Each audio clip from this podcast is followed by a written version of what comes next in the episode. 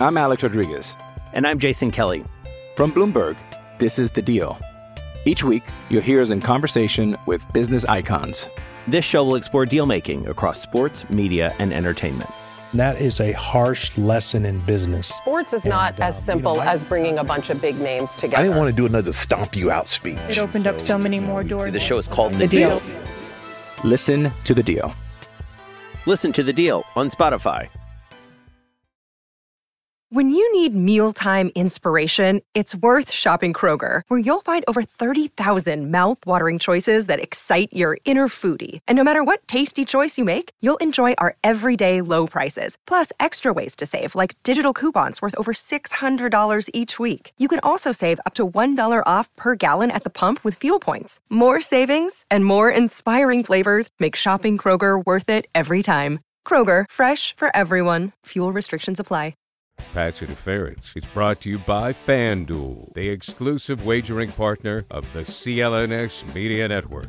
So, as most NFL teams are spending millions and millions of dollars and recruiting and pitching and trying to meet with free agents, I landed my top target this week, someone I have been chasing for weeks. Good friend of the podcast, one of the people's favorite guests, Mike Giardi, the NFL Network, is back to share some scoops. You and I, Han and Juju Smith Schuster's trail yesterday that happened, the Patriots' biggest news of the week. Uh, but otherwise, how are you, buddy?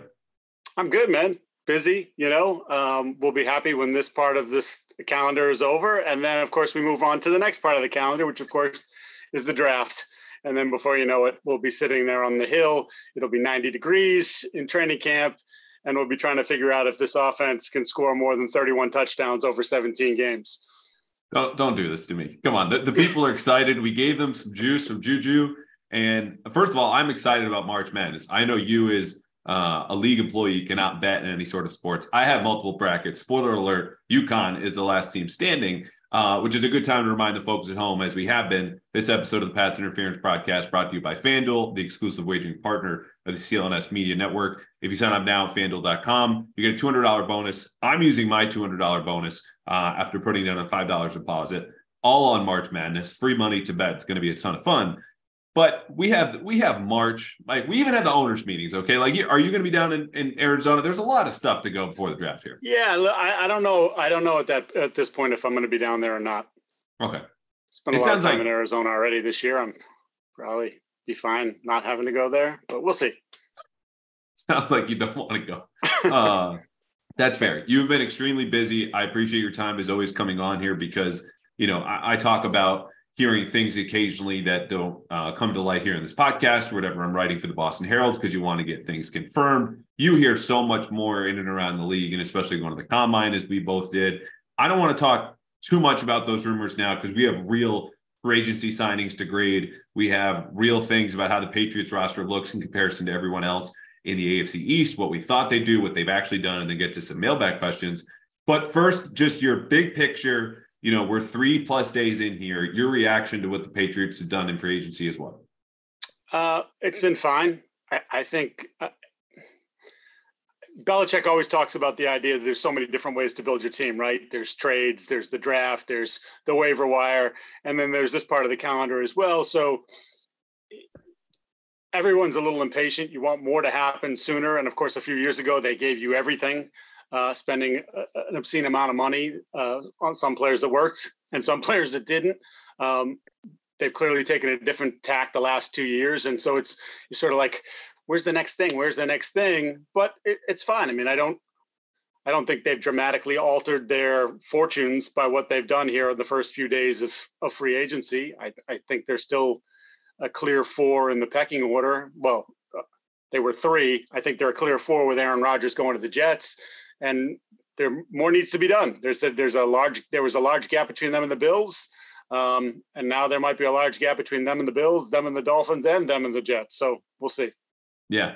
The word I would use is uh, underwhelming, frankly. Mhm. And I, I think we could look at this and say it's business as usual, right? Because I wrote even for Monday in the Herald, you know, four things to know. One of which is, hey, Monday's going to be quiet. This is how they generally operate, except for 2021. You sit out the first wave when all the teams make the big mistakes. And then I'm sitting here in the same chair that Monday night going, a lot of the same teams in the top 10 in terms of cap space did like the Patriots did in terms of waiting out these deals. More than half of them didn't make the proverbial splash. So it was a disciplined market where if that's how everyone else is acting, you're a you're not zagging, but b you're not getting the benefits of that discipline. Now, granted, most teams I don't think would have given Tremaine Edmonds four years, 72 million, as close as he was to my heart the last month watching his tape, or Mike McGlinchey getting 87 million over five years to go out to Denver.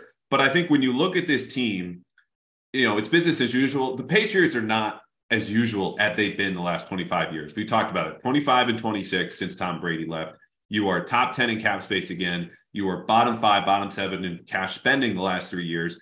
They are still bottom five in cash spending this year, Mike Giardi, and they are projected currently to be dead last. That could change in 2024 because they're going to add more free agents and things like that. I just looked at the space, the lack of cash spending, the urgency and the need and the pecking order in, in the division. I thought all of that would create this kind of wave of change. And instead, until Juju, they're sitting there like dipping their toes in the water, not even splashing around. Yeah, I guess the one concern I would have about their approach is continuing to think that they're the same franchise they were for the better part of 20 years when Tom Brady was your quarterback. And and it's different now. I think, you know, one of my tweets yesterday about Juju and Odell was about money matters now. And there was a period of time pre 2020 where it didn't, where you could get the veteran who wanted a ring and he looked at their situation and said, Belichick's the best coach of all time, Brady's the best quarterback of all time. And if I go there, yeah, maybe I sacrifice a couple million, maybe I don't have as much fun, but the big fun is in the end when I win a championship and then someone overpays me next year because now I have the championship um, glow coming off of me. And that, and that happened so many times over the course of, you know, 16, 17 years. And to see them sort of approach it in a similar manner when now Mac Jones is your quarterback and you just had a, just a complete, a season full of disarray on the coaching staff and with players openly and privately speaking out about the way things are going yeah, it, it, concerns me a little bit to think that you can still think you're this when in fact I think the rest of the league looks at you like this. And um, I, I, mentioned at the beginning about the the difference in the AFC East. I mean, they're four. There's there's no no question. There's no ifs, ands, or buts about it. If we're just going based on the roster that's on the table, they're. And again, there's months to go before we actually see them play a real football game. So there's plenty of time for them to alter this. But thus far, that's where they stand. And um, yeah, I guess the word you used was underwhelming. It's definitely been underwhelming. All right, friendship check, Mike Giardi. Uh, because it's free agency, and every ten minutes I have a compulsion to check my phone if it's not flipped up. Mine is flipped down right now. Where? What is your phone? Flipped up or flipped down? It's flipped down. Ooh, you passed. Yeah, I'm Look at us. Going, I just see, but now you just made me check. All right. Well, the coast is clear for now. The other part about this is, you know, I, I, don't want anyone to think that that we are mistaking activity for productivity, right? Like when they're making the big splashes in day one of free agency back in 2021, Nelson Agholor, welcome aboard. Jonnu Smith. I was very wrong giving that contract an A minus in terms of grade, which is partly the folly of giving free agent grades, but also just saying they had the worst tight end group in the league the previous two seasons. At least they got somebody. That's not how this works. You win the day, but you might lose the 364 that follow. And that's obviously what really counts. So I just think there were still opportunities to look at someone like Orlando Brown last night, late last night, four years, 64 million. Maybe there was a fit here and there. And part of free agency, even though it doesn't count, like I just said, is if you come close, that at least tells us, like Andre Dillard, for example, the Patriots tried to sign him. He goes to Tennessee anyway. And that shows you their interest. What are they trying to do? What are they trying to accomplish? And you see their whole plan put together. So, are there any free agents you know besides those two? Because I think they had some interest in Orlando Brown, but Andre Dillard certainly that could tell us more of what they've been trying to plan. Anyone they came close to but didn't get, as far as you've heard? No. No. Okay. So, and that again speaks to maybe a little bit of inactivity or a little bit of bar- bargain basement shopping. I mean, look, they've they've made phone calls on players that that are on other teams right now for trades. I mean, obviously we've we've discussed sort of the the wide receiver position and the Courtland Sutton, Jerry Jeudy, those types. There's been phone calls made because that's doing your due diligence. Right. Every, everyone makes phone calls. And I, yeah. I, don't say that to, to downplay any sort no. of reporting, but I've had people within the team being like, hey, when you guys talk about we got a call or we made a call, and if I get new information, I'm still going to share it. I'm just going to try to contextualize it. That means nothing. Okay. We all call right. about everything because as soon as you go like the one time, hey, can I get DeAndre Hopkins for a fourth? You're going to get hung up on. Yeah. Great. But the one time they say yes to something like that, you're really glad you made that call. Everyone makes calls. Yeah, I mean, it, it, you're you're not doing your job if you're not making those calls. So they they've done that, but I've gotten no sense that they're close on anything. You know, I, I've continued to mention Odell Beckham Jr. because there definitely has been a fling there over the course of time. Um, but the way he views himself as a player currently versus what I believe they view him internally, that's a massive gap. So um, maybe they feel a sense of desperation if some of the other things that they're trying to work on don't pan out. But generally, I don't think that's the way they operate. So um, I would be surprised if Odell Beckham Jr. ended up as a New England Patriot. I, I just I think his his belief in what he is at this point versus what it really is. For, I mean, he basically hasn't played for like five years. you start looking at games played numbers; it's it's pretty staggering.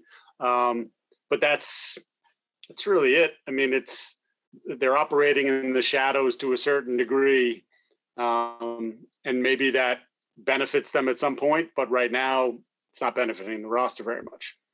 Yeah, so it sounds like we're not missing anything then. And then when you look at their plan as a whole, clearly, I mean, you go back weeks now, re-signing guys like Connor McDermott. You know, I reported Carl Davis when he was coming back. Um, there's an emphasis on let's run it back with our current guys, which to me says we think we we're better than we are, and at least better than the media thinks we are, because they could go, and this is the case they would make themselves. Hey, we were eight nine last year. Our biggest issue is a self-inflicted wound with coaching. We've cleaned that mess up. Bill O'Brien's here. Adrian Klemm's here. Bill's out of the way as far as the offense goes. Mac is going to be better. It'll trickle down effect. We built up our depth in the offensive line. So when we're, you know, having Isaiah Wynn throwing a bleep fit for playing right tackle, and then he's not playing well, and then we have to go to Yodny Cajuste, and he's not going great. We don't have to go to the literal street to sign Connor McDermott. We've at least got adults in the room, capable tackles here, whether it's Riley Reiff bringing back McDermott, uh, Calvin Anderson's here now. Like all of this combined will take us to a competency level where, you know, that little secret sauce we used to believe and folks did about our franchise will put us over the edge in close games. I would say you need more than a little bit of secret sauce against Aaron yeah. Rodgers okay, against Josh Allen in the pieces they brought back in Buffalo and Miami, which is just, I would love to see their cap sheet next year. No one wants to hear about this. We shouldn't talk about it. But good Lord, adding people like Jalen Ramsey, even David Long, great signing for them, a linebacker, you need to make a bigger jump. But it, it seems to me that they're still very confident in the roster that they have because that's all they've done including the free agent tenders, restricted free agency, they brought nine people back and only signed four on the outside. Well, once again, they have a really nice middle class. Okay. But in the past, when they had that really nice middle class, they also had Tom Brady. Yeah. And maybe Rob Gronkowski or Julian, who was the perfect fit. Julian Edelman was a perfect fit for what they did. Uh, they bring in a Stephon Gilmore to get elite corner play. Darrelle Revis before that. Um, so there was high end pieces on the roster. And when you look at this roster, I ask you, what are the high end pieces? Can do they have a high end uh, and Rhamondre? Maybe, right? I mean, it's running back, so there's I'm not an anti running back I, but there's only so much they can do to influence the game. So he's their best playmaker. Is that good enough to have your running a, a big, strong running back be your best playmaker? That that concerns me. Well, we um, saw what that looked like last year, right? He had right. more receptions than anyone yeah. on the team, more than Jakobi Meyers, more than DeVante yeah. Parker, more than Kendrick Bourne, and obviously led them in rushing. And teams just knew it was coming. If you have a fast linebacker, he's a good receiver, but he's making you miss after the catch, not necessarily yeah. at the line, especially the way that teams like Buffalo kind of crowded him when they were playing press coverage. Right. Well, Andrew, I, I just go back to some of the conversations I had at the combine with defensive coordinators, and I know I tweeted them out. Um, and the the gist was like they didn't have anybody especially on the outside that we feared and they didn't do anything or have anyone to influence us to say, well, we can't do that against them. Everything that teams went into or they, they had done all year long defensively, they didn't say, oh, we got to take that off the table because they'll they'll hurt us if we try to do that. We the people I talked to said that that was never an issue, that nothing had to be taken off the table. And to your point about feeling like internally they feel like they've gotten better because they've cleaned up their coaching staff, okay, fine you know, that was one of the conversations I had too, where it was like, if they had done something that we hadn't planned for, we were able to solve the problem quickly. And then there was no, they had no counter to our counter, to our response. Right. And you would expect with Bill O'Brien and his long history of calling plays and building an offense that he would have a counter for their counter. Okay, that's great. But again, you're countering their counter with C plus players yeah. B minus players. So it's not as if I can scheme this up and now, oh, well, now I figured out a way to get Rob Gronkowski solo on that middle linebacker who can't run like he can and is giving up four mm-hmm. inches and 40 pounds. Like, no, they don't have that guy currently on their roster. So um, that feels a little bit like hubris to me. Like, and again, what's the end game? Like, okay, you were eight and nine, you felt like you self-inflicted wounds. I had people tell me they thought they should have had definitively should have had two more wins last year. Okay, so you're 10 and 7. What's it get you? I mean, it gets Bill closer to the record. It gets you in a playoff game. I don't know. I, I can't even think. Does it get you a home playoff game? Doesn't get you a home playoff game. I don't think so. Like you're not getting a home playoff date. I just every year you're not going to win the championship and we were spoiled here because for the better part of that run they were always in the mix if they weren't in the super bowl they were in the afc title game and heaven forbid they lose a round earlier like the sky was falling um, now they're 25 and 26 the one playoff game they got in the last three years they got absolutely smoked and their division has gotten better and maybe they've gotten better but it's it's it's a it's a very small the finite uh, improvement, and that's I just I don't know what your I don't know what the end game is. and I know people listening to this right now, just as someone who you know is a fan of other teams and listens to people go, "What the hell is that front office doing?" or "What is that coach doing?" and get like a little angst about back off, okay? And their response would be, Hey, Mike and Andrew, it's Thursday, technically day two of free agency, even though this is really day four. We don't know what else they're going to do. They had their highest draft pick since 2008 when they get Jerod Mayo. That's a real asset that you could flip in a trade, or you take a player who could start day one at receiver, offensive tackle. You know, again, you build up more of these depth pieces. It was a top five defense. You started a ton of rookies on special teams. Those things will change around or stay the same, hopefully, in terms of the defense. Mac plays his best season because he just needs to. Uh, and and again, you're contending. I would just say that, of course, it's Thursday Of course, we're day four free yeah, we said but it this- early though. I like you have to. This is the thing with, uh, especially I think with Pats fans, but by I guess in general, by and large, across the board with fans, like we know it. We said it already. We've already couched it. We know it's Thursday. There's yeah. still months we've said multiple times to build the team. But in this moment, when we're doing this podcast, this is what it looks like, and this is what everybody else either has done or has maintained. The Bills would be a perfect example of basically maintaining what they've had and you're not really any closer to catching them and beating them than you mm-hmm. were when the process started. Right. Whatever, three days ago. And and that's exactly where I was headed. Is a this is the only thing we can deal with the here and now. Like I, I was tweeting about they lose Jakobi Meyers. Any trade talks about DeAndre Hopkins or Jared Jeudy got a lot more difficult because everyone's looking at you, bottom five skill position groups, going, "Oh, you wanted Hopkins for a third? Okay, now it's a third and a third next year." You know, because that leverage changes in those conversations. Sure. But Juju gets here; they're going to make more moves. I would just say again, it's been underwhelming. You have the resources. You have not spent those resources recently. You are ranking in very small market teams in total total cash spend, which matters as much as the cap. And they're doing well in both of those areas. Where they're not doing well is the same thing you just said in terms of blue chip talent. Who scares you? Who keeps coaches up at night? Defensively now, okay, Kyle Dugger, Judon, Uche, when they get to third down, and even then still kind of a speed-based player, there's a long way to go. We're going to hear that. They're going to tell you that. I just think their edges as far as quarterback and coach were the only thing they had over teams like the Jets last year. That edge and quarterback are certainly gone. So now you're dead last in the division. I don't care what division you're in. If you're dead last, you're going nowhere in the NFL. I'm Alex Rodriguez. And I'm Jason Kelly. From Bloomberg, this is The Deal. Each week, you'll hear us in conversation with business icons. This show will explore deal making across sports, media, and entertainment. That is a harsh lesson in business. Sports is not And, as simple you know, I- as bringing a bunch of big names together. I didn't want to do another stomp you out speech. It opened up so many more doors. The show is called The The Deal. Deal. Listen to the deal. Listen to The Deal on Spotify. Okay. Juju Smith Schuster. Taylor Rapp is visiting the Patriots today. Safety, Ooh. free safety. Versatile player, but a free safety essentially, right? Yeah, yeah, a little small. Uh Yeah. Washington kid. Um get a little background on him. We'll have next episode, TBD. Juju Smith Schuster, though, biggest name probably as we look at the remaining free agents, including Taylor Rapp, available, will probably headline this class. He gets a three-year, $25.5 million deal in terms of base value. 16 of that is guaranteed.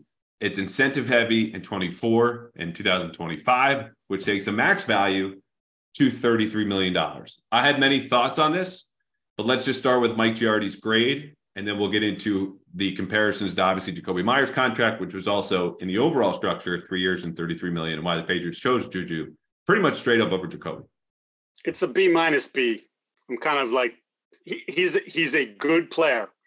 He brings an element of physicality after catch that Jakobi didn't. Um, he's also been with two players, coaches, and Mike Tomlin and Andy Reid, who were fine eventually walking away from what was on the table or what was being presented to maintain the player. So I think that's something to sort of keep in mind. Uh, and I know in in my conversations with people that uh, the Chiefs were not even close to where the Patriots were in terms of money, and they just had the player in the building. So um, again, I think it's it's fine. It's he's he's he's a serviceable player. Like I wouldn't be surprised, depending on what happens at the receiver position going forward here, if he is the primary option and ends up catching close to 100 passes if he stays healthy. There's another issue. 21 games over the last two years, uh, dealt with the knee, pretty much cost him his final season with Pittsburgh.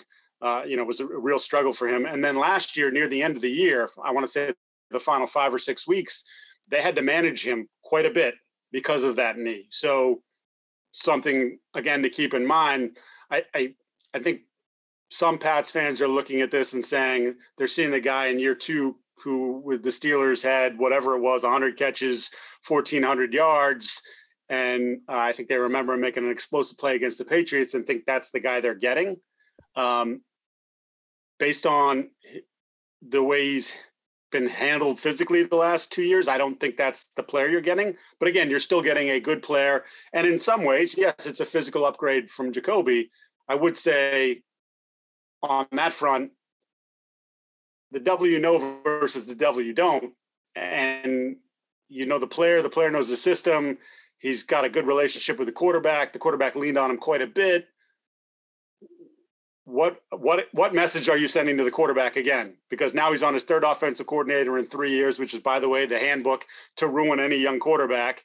And now you're constantly swapping uh, swapping out pieces that he likes. So uh, I, I think you just kind of have to put it all into the big picture. It's not just about the player, but how the player fits, who the player's replacing, and what does it say overall. And that's why I kind of put it. I give it a number grade, it's like an 83. We're kind of like hovering right around there. Yeah, BB minus. Okay. I don't care so much about the Mac stuff. I just don't think he's been good enough to kind of command or have much of an input in the way that, you know, the top five quarterbacks might or the contract quarterbacks who are going to be for eight, ten years like NBA superstars do when they're involved in roster building. It's nice that a couple years ago, Patrick Mahomes wanted Clyde Edwards Helaire at the end of the first round and the Chiefs took him. Um, I don't know how well that pick has worked out the other point is the Patriots just need more receiving talent. Like again, this is a bottom five skill position group in the window between Jakobi Meyers leaving, Juju Smith-Schuster getting here. I don't think they're any higher or outside of you know the bottom ten, maybe bottom eight right now.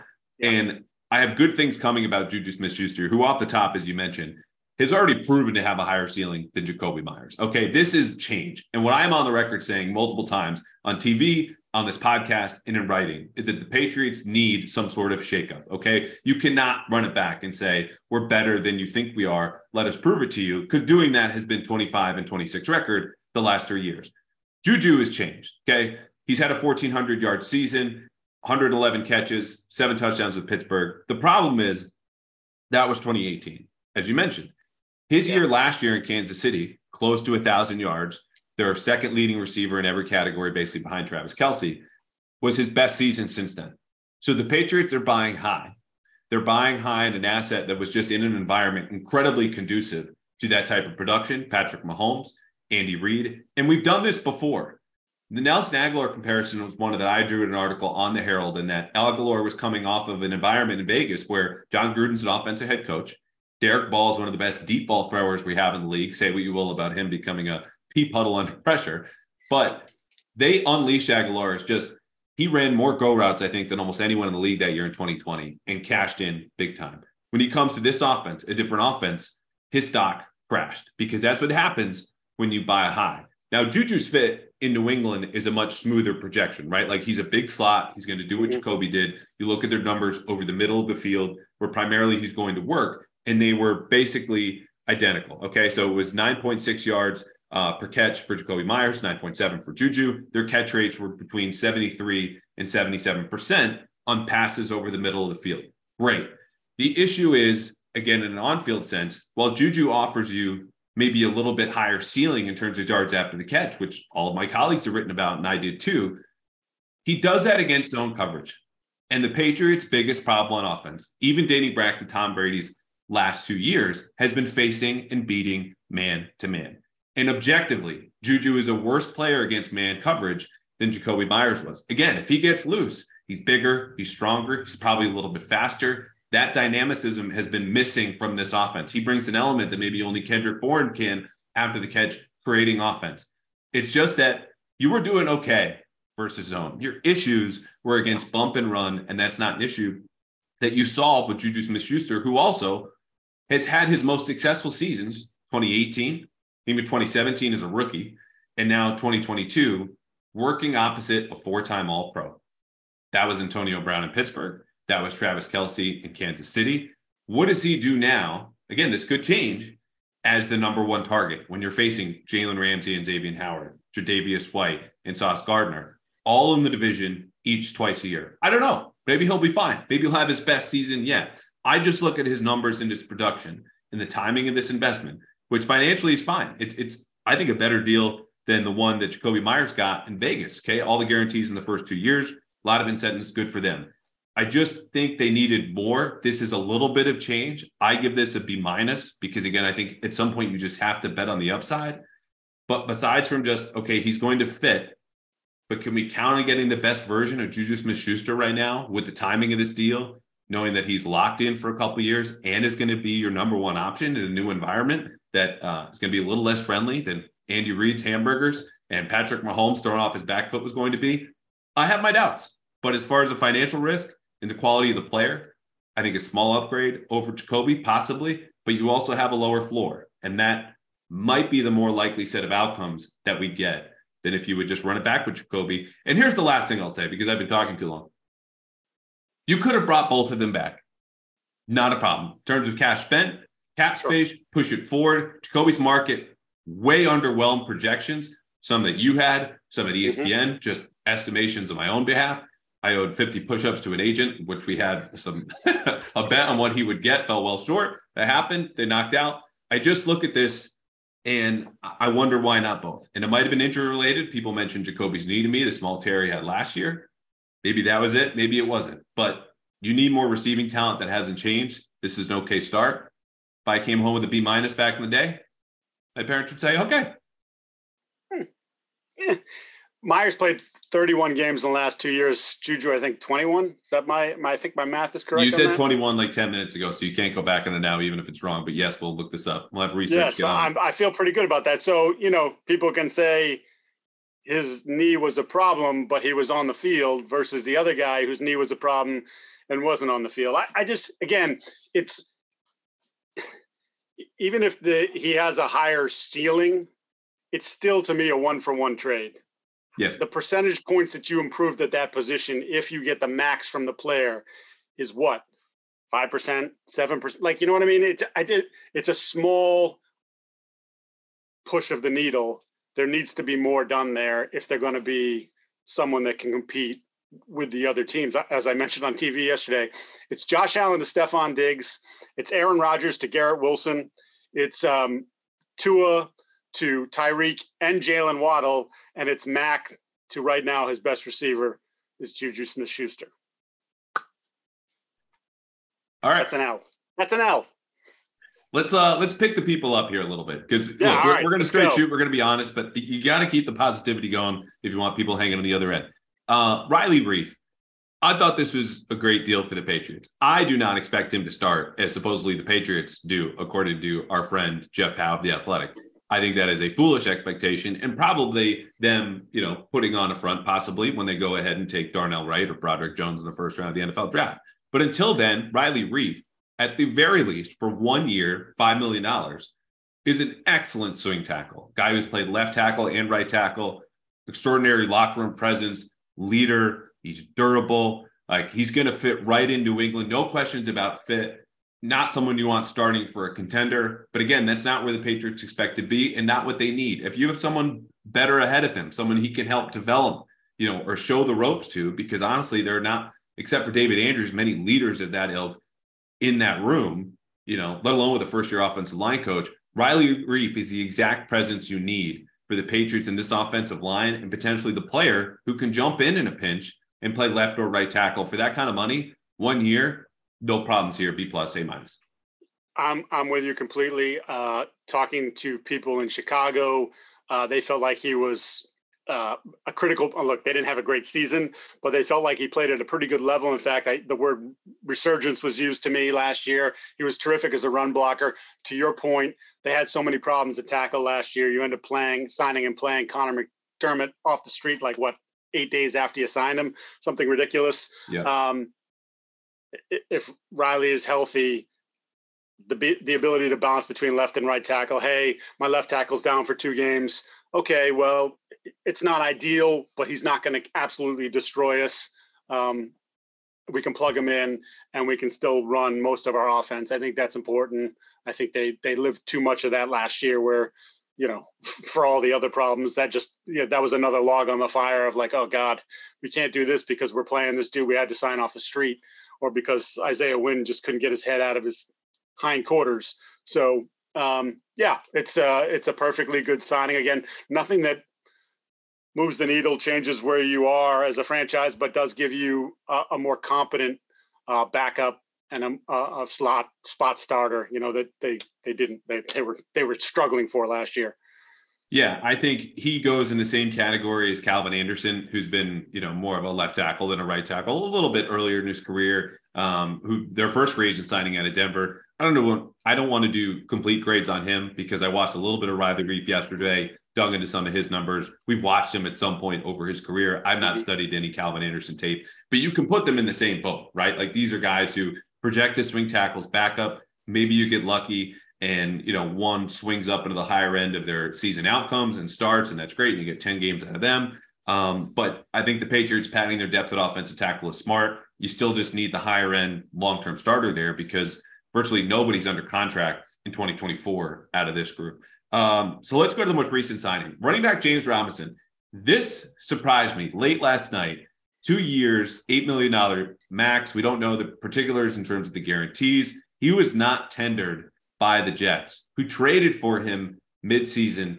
just last year. That is a red flag for me. Robinson, though, is still early enough in his career where he's just 24. Undrafted free agent, rushes for 1,000 yards in Jacksonville, starts the next year, falls just short of 1,000 yards. Third year, obviously, as I just said, gets traded. He's five foot nine, 219 pounds, soft hands, very good receiver. Has not graded out particularly well as a pass blocker, which I thought they needed. You're more bona fide third down back. It doesn't need to look like James White or Shane Vereen or Kevin Faulk, but you know, neither did Rhamondre Stevenson, and that worked out fine. It was just that Stevenson was playing first down and second down in addition to third. The light and the load here with Robinson, I probably would have preferred a Samaje Perine, who got a similar deal out in mm-hmm. Denver. Jamaal Williams is going for about four million per year. with the Saints, proven pass catchers, proven pass blockers, good veteran locker room guys. Instead, you get a 24 year old who might offer the upside like he showed in his rookie year, or he's already wearing down because the Jets not even tendering him as a restricted free agent was a big red flag for me. Yeah, I mean the Jets were desperate when Breece Hall went down, and when they made that trade, it was like, oh, that's you know that's about as good as you can do in season. It was to a find a piece like this, and um, made zero impact, and ended up not even dressing uh, for a good portion portion of the time. And you know, some people opine because it was a is it going to be it was a conditional pick was it going to be a fifth or a sixth or a fifth or a fourth i forget which but regardless you know did they keep him off the field because of that i think they kept him off the field because they deemed him not as good as the other guys that they had uh, that was a team that was at one point in the playoffs you know at seven and four i think they were at one point and then just the season tanked after that but um, he couldn't get on the field so yeah surprised by it surprised as well because you drafted two running backs last year in Strong and Harris, which I think we all assumed was the uh, Damien Harris replacement package, um, knowing that he was going to go into free agency this year. Um, so, what does that say about their development? Um, yeah, I don't. This one does not doesn't do a lot for me. C plus, I, I would guess is where I'd put it. And again, I guess you're like you said, if you if he is able to rewind and be the player he was a couple years ago, I mean, he's not going to get that. That's a significant an opportunity here because he's playing behind Rhamondre. But if he gives you that same kind of jolt, then that grade can go up. But right now, it just seems like a curious decision to me, based on what you drafted last year. And now, once again, are you telling us guys that you drafted to fill roles, much like you did with the tight ends and Asiasi and Keene a few years ago? Are they just not? Are they just not good enough? Are they just not NFL players?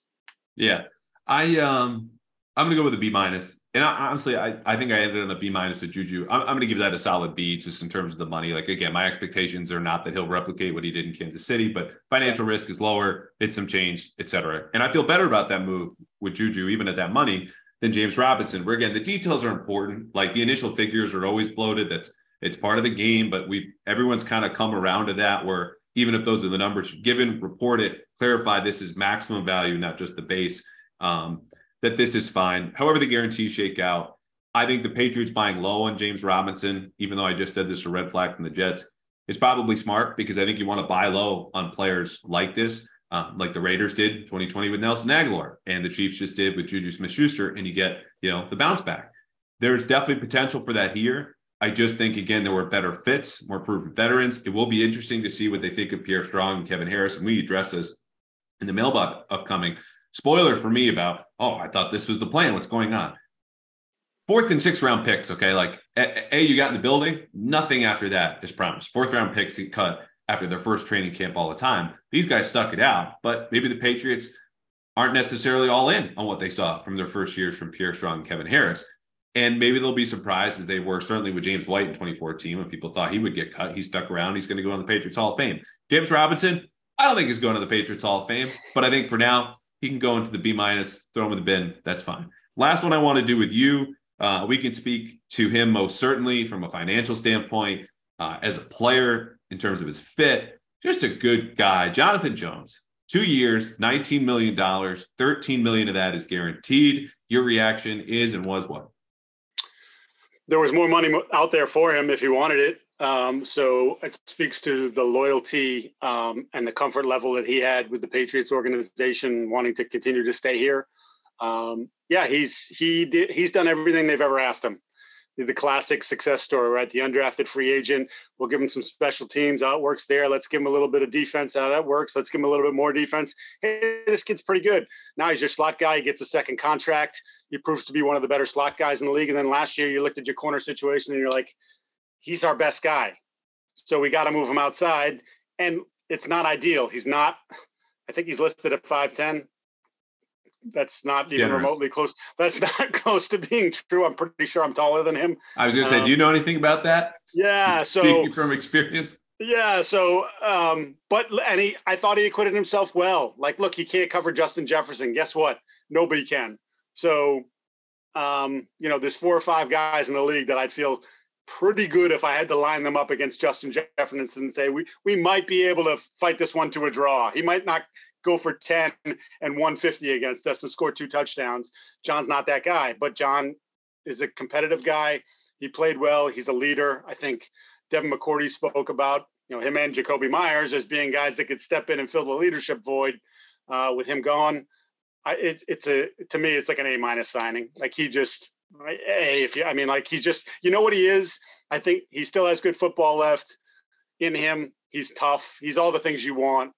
Uh, you got to be, and I, I would hope that he gets to be able to be moved back inside. Although again, with Myles Bryant signing the RFA, and then um, with Marcus Jones on the roster, maybe he stays outside. But uh, I, I still think his best his best slot is on the inside as the corner.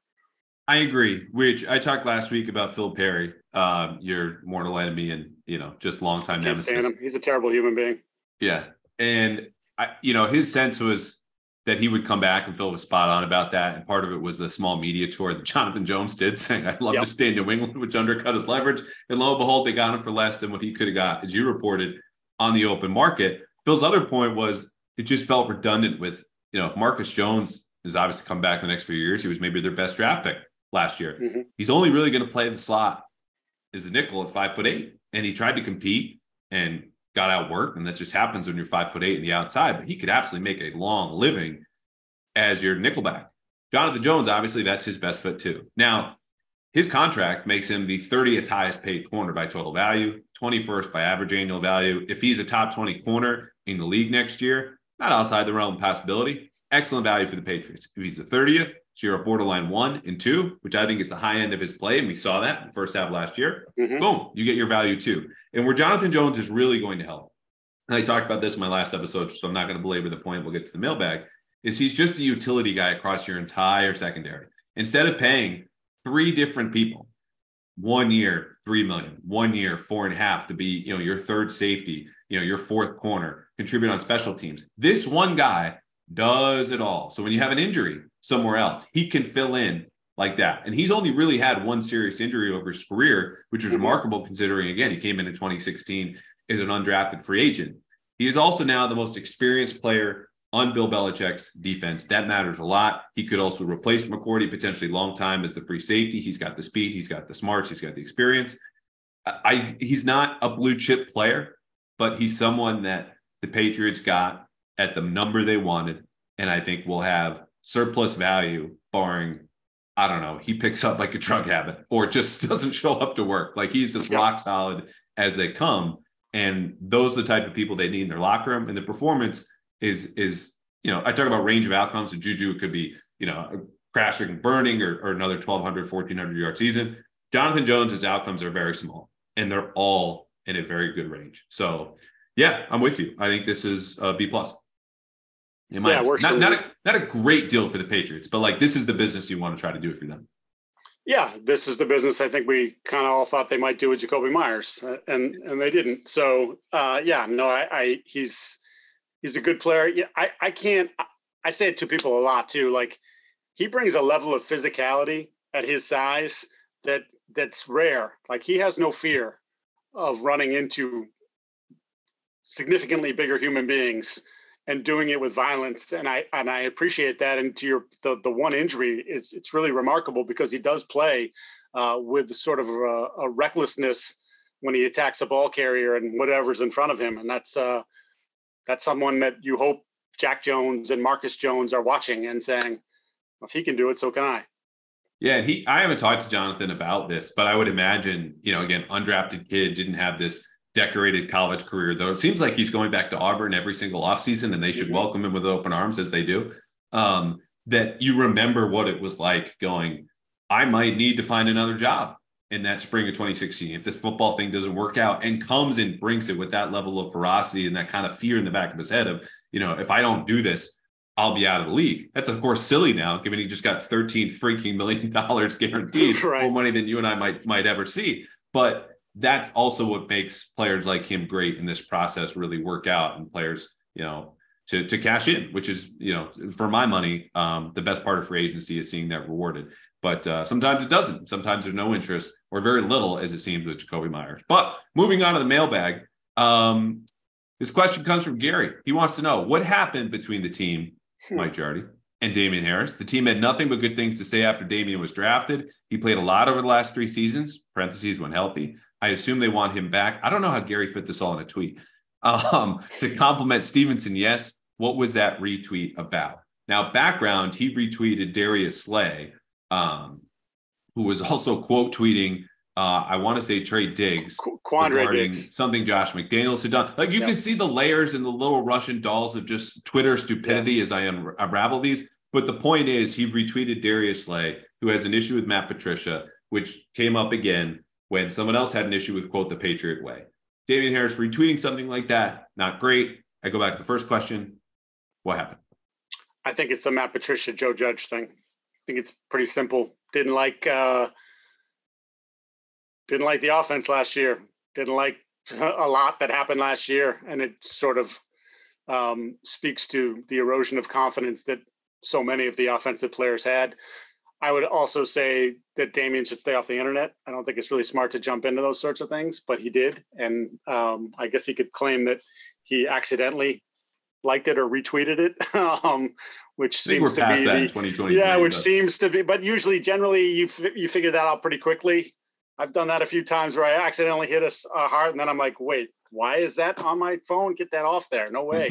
um, so yeah, I mean, I just, and also like, hey, look, he, Damien believes he's a one, and they believe that Rhamondre is the one, and that that's, you know, player has pride, thinks that he's a better player than maybe he's getting credit for, and thinks he's deserved more snaps, and I would say hard, hard time staying on the field at various points as well. So to me, this was all coming anyway. I, I don't think that Damien Harris could have done pretty much anything this past season that would have prevented him from drifting off into free agency. I just think that that was the that was the plan, and short of him taking an incredible discount to stay, that he was uh, as good as gone to begin with.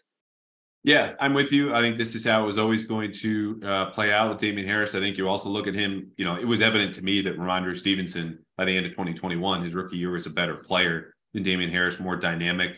Patriots obviously fed him a ton last season. Damian's been teamed up. He's also really been a one phase player. And unless you're a number one, like a receiver or a running back, you got to contribute on special teams. And he wasn't doing that. I don't know if he wasn't willing to do that or it was something that they just didn't see him as a fit. But regardless, Patriots aren't going to keep those players around. And honestly, giving running back second contracts isn't the best business you can do uh, in the league.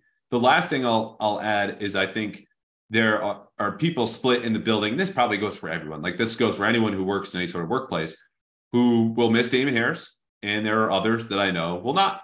And so sometimes when you need a tiebreaker, um, it just comes down to you know, did you enjoy working with that person or having that person uh, work for you? So that comes up. Uh, he'll move on elsewhere. I think he's still got a lot of good football left ahead of him, and um, hope he succeeds. So, Gary, that's what happened. Jordan wants to know. Quote: There, it's not even a question. Uh, well, there's a question mark. There's no way they're planning on starting Reiff slash Anderson slash McDermott at right tackle, right? No, we as of right now, one of those guys is starting at right tackle. Now we'll see what they do in the draft. Uh, you mentioned Wright, who has sort of um, climbed up the draft charts as someone who who would be right around where they're picking. Maybe could maybe even slide back a few spots, pick up another asset, and maybe get him at least at this point in some of the projections I've seen. Um, but as of right now, yeah, one of those guys is starting. Uh, again, as we said many times, aggregators at home. Uh, we know there's still a long way to go between now and the start of the regular season. Yeah, Still well, those, those people are definitely not listening anymore. Um, if, if if they're mad at you and I. Bastards. But uh, yeah, I agree. As of right now, I think the Patriots could somewhat reasonably roll the dice, saying, "Okay, we'll throw all these guys at the ball, see who sticks." They've done that in many positions, and it's Mhm. a way of signing the mid-level veterans, which we talked about in the last episode, where you squeeze the most value and your best bang for your buck.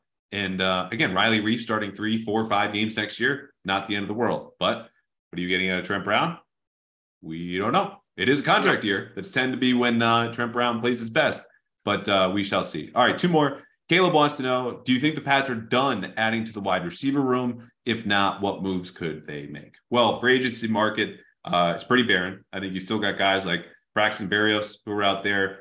Parris Campbell's kind of rotational player. He's been thrown out there. And when you start digging at the bottom of the bin, at Walmart for old DVDs or Yeah. at Dollar Tree. Like that's that's kind of where we are here. You know, you have some fits. Like if you find the Goonies down there for two bucks, I'm super excited. I just don't think you're going to get any of those type of movies. You're getting like Scary Movie Five is where we're at down at the bottom of these bins. Okay.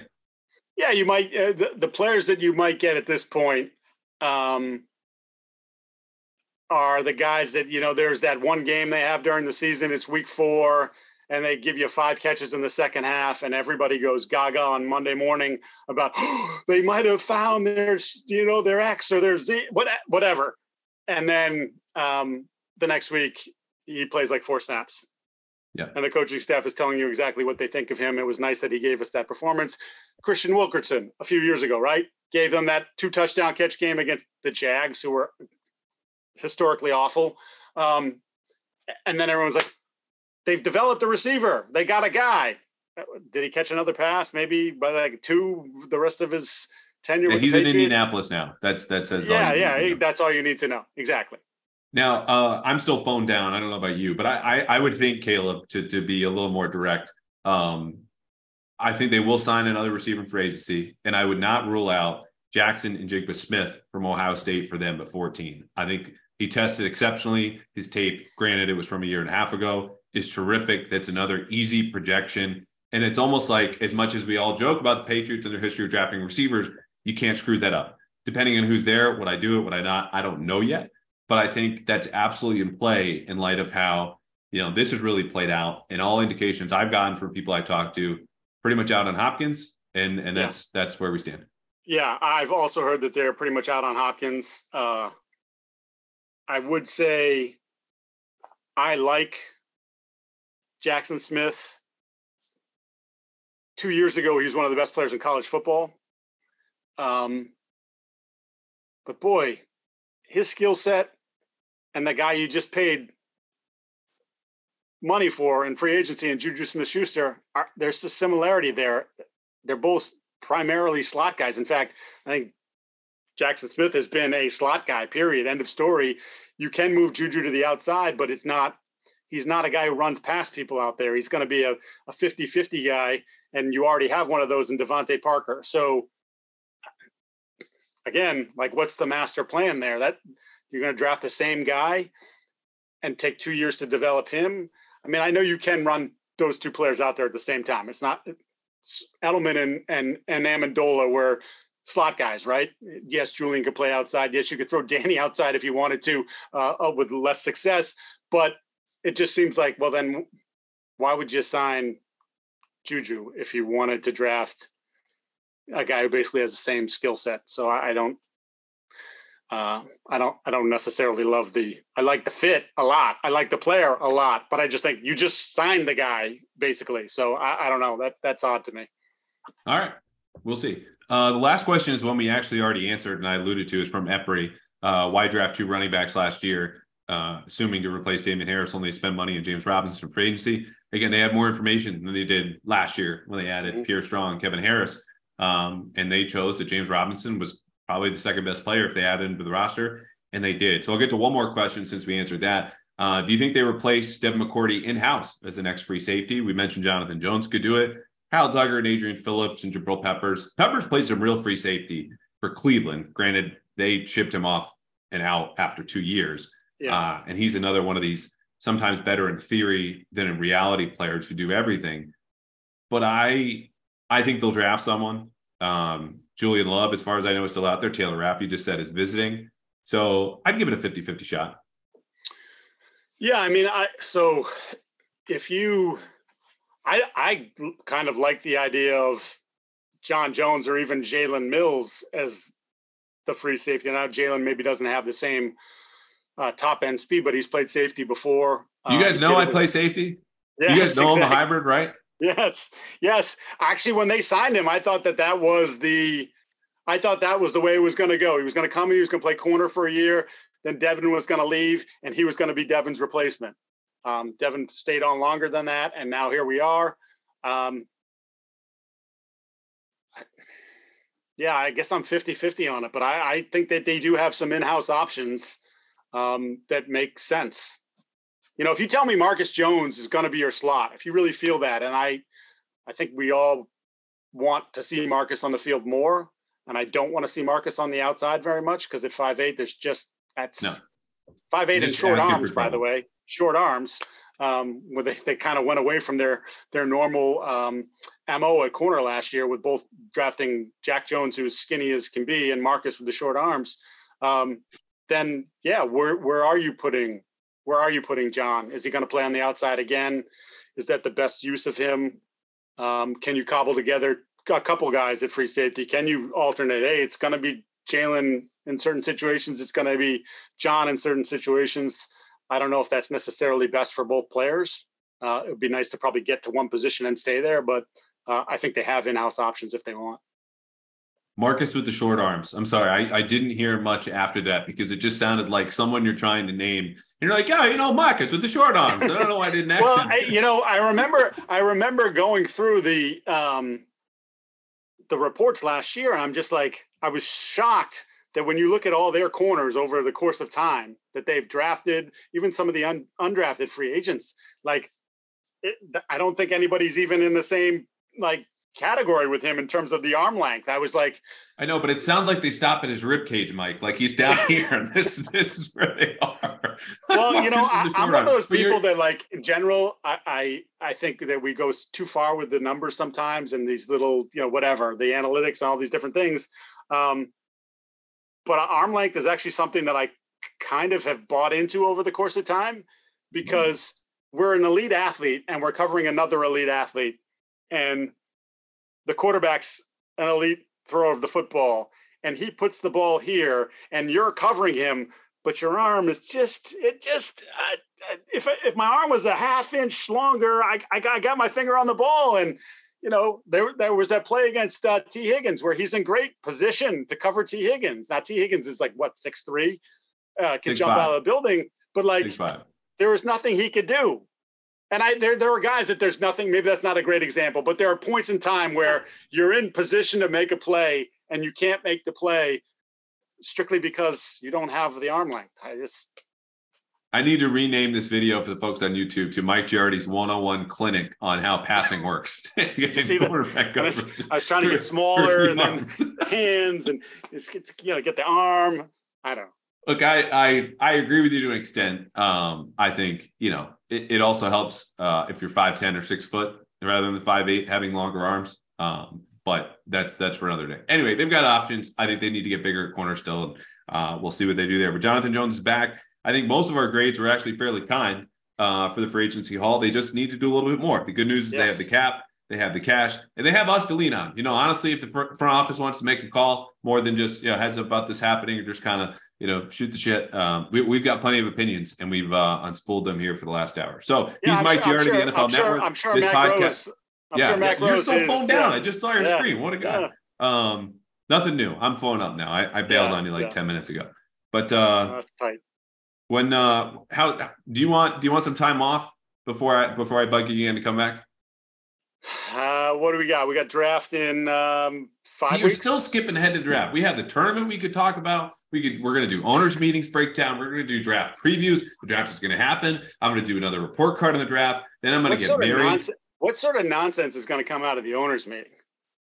I I I don't know. I I'm not going, so I I couldn't tell you. But Karen Guregian will fill us in when that happens. All right, I gotta Yeah, go. I think, Judy, I think Judy Battista will be there, and I'll just I'll talk to Judy, and she'll she'll tell me what's up. Perfect. She's a better hang than me anyway. So Yeah, uh, this that's true. episode of Pats Interference Podcast is brought to you by FanDuel, the exclusive wagering partner of the CLNS Media Network. Sign up now at fanduel.com slash Boston and claim, I'm not kidding, your $200 bonus. Thank you, Mike. Thanks, sir.